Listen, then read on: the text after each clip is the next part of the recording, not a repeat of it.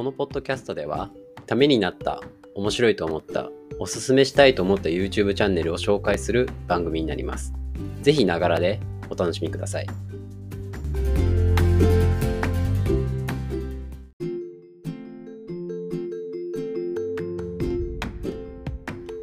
YouTube チャンネルを押してまいる第7回どうもバンブーですこんにちは今日紹介したいのはですねあのー、リアルタイムアタックチャンネル in Japan のチャンネルを紹介していきたいと思います、まあ、近年あのー、e スポーツっていうまあ、パソコンや、まあ、スイッチって、まあ、家庭機用のゲームなどでゲームでの競技性を図るっていう、まあ、ゲームのスポーツ化ですね。あまあ、ちょっと流行ってきてると思うんですね。あのー、まあ、日本だけじゃなくて、まあ、世界的にも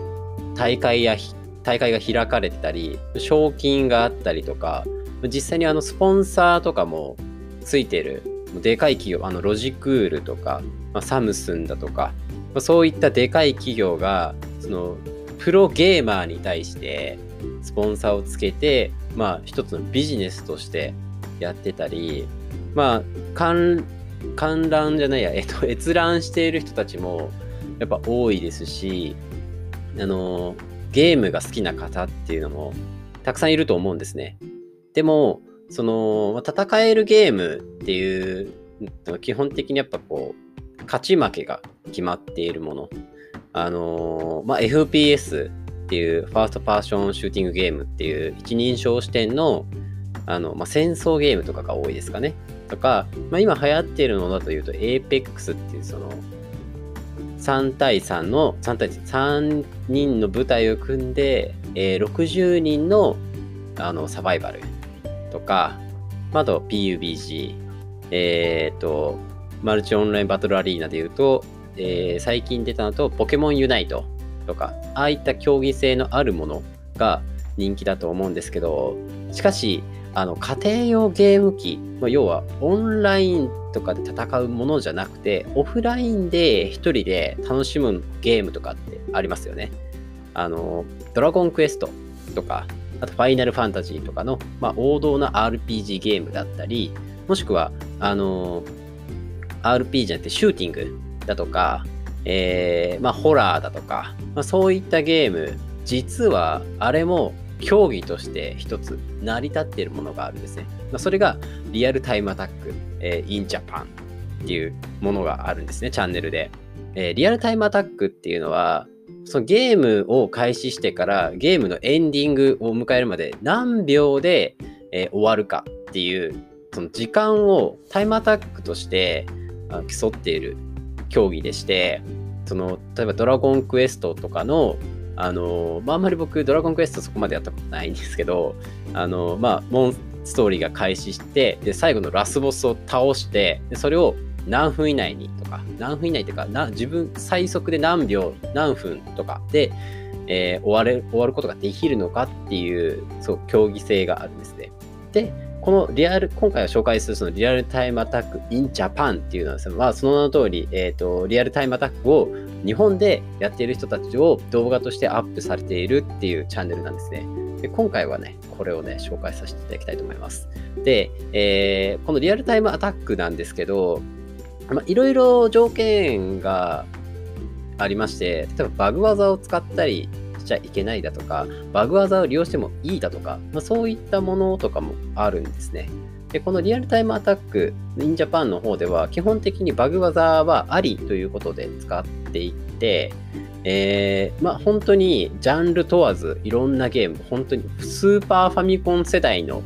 ゲームから最新の、まあ、プレイステーション5だったり、えー、まあ、本当に最近出たようなゲーム、もうスイッチの最新版のゲームとかも、あの、まあ、著作権が許されているものとか、著作権が配信とか動画とかで許されているものは、えー、基本的にアップされているっていう。で、この、そのリアルタイムアタックに挑戦している人たちの研究が、ものすごい、ものすごいやってるっていうのが伝わるんですね。えー、まあ、その中の一つの動あの動画として、えっ、ー、と、2001年に出たゲームキューブ版のルイージーマンションっていうゲーム、皆さんご存知でしょうか？あのー、まあ、ルイージーが、えっ、ー、と、行方不明になったマリオを探索、探しに、あるマンションに訪れて、で、そこで、えっ、と、お化けが出てくるんですけど、なんかテレサみたいな。テレサわかるかな？テレサとか、わかるか？さすがに。まあ、いや、えっ、と、まあ、テレサとかの、なんか、手下みたいなのが可愛いキャラクターが出てくるんですけど、それをこう、吸い取って、掃除機で吸い取って、マリオを助けるっていう、ちょっと古めのゲームがあるんですね。僕、そのゲーム、小学校、まあ、4年、5年とかそのぐらいで、まあ、小学校高学年ぐらいの時にすんごいやった記憶があるんですね。ただ、えー、まあ、怖がりの僕は結構ビクビクしながら、お化け可愛いんです。今思えばすごい可愛いキャラクターしてるんですけど、まあ、当時の僕は結構怖がりだったんで、あの、まあ、幽霊だとかお化けだとかっていうのが嫌いで、よく兄のあの後ろで 兄がプレイしてるのを見てたんですね。で、そのリアルタイムアタックであの、まあ、自分でプレイした時間だと1時間以上もっとかかったのかな。もう本当に何日もかけてゆっくりやっていったんですけどこの人たちはですね、えー、なんと12分とかで終わらせてるんですね、えー、僕が何時間何時間何日をかけてきた時間をあっという間にゲームを終わらせてくれるんですよね。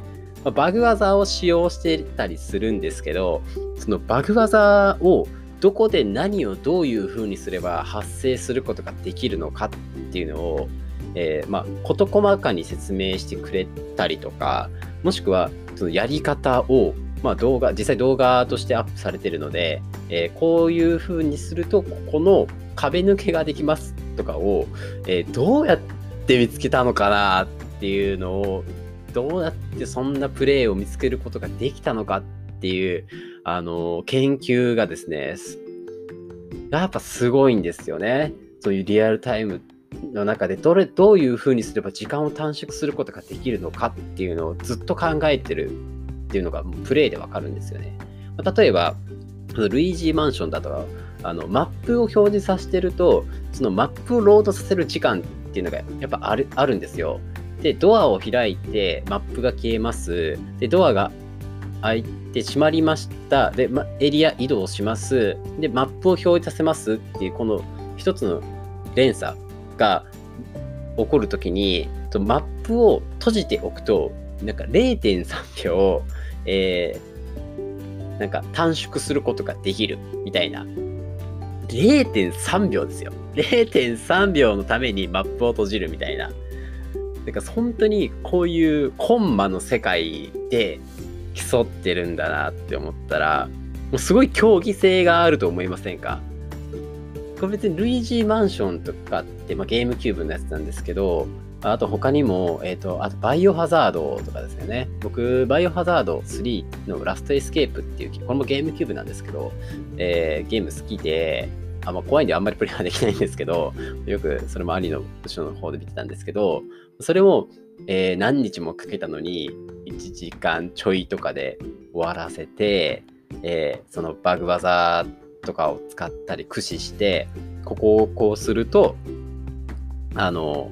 まあ、ゾンビをまとめて蹴散らすことができますみたいな、そういう小技とかも、自分の知らない技術をあの淡々と進めながら教えてくれるんで、え、こんな技あるんだとか、え、こんなバグとかあったの？みたいなのを、あの、自分のやったプレイを、なんか、その昔、あ、やったなみたいな感じのをチラッと見たら、すごい驚きますね。間違いなく、えー、この自分が知らない世界、この自分がやってた時に知らなかったことを、もう淡々と、えっ、ー、と、短縮、その時間を短縮させるためだけに費やしてきてる。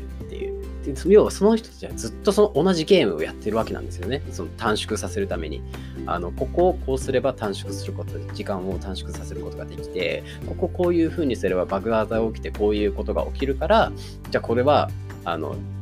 短縮させるにやってみようとか、運、運とかも結構あるらしくて、その成功する成功しないも。だから本当に、あの、運と実力の世界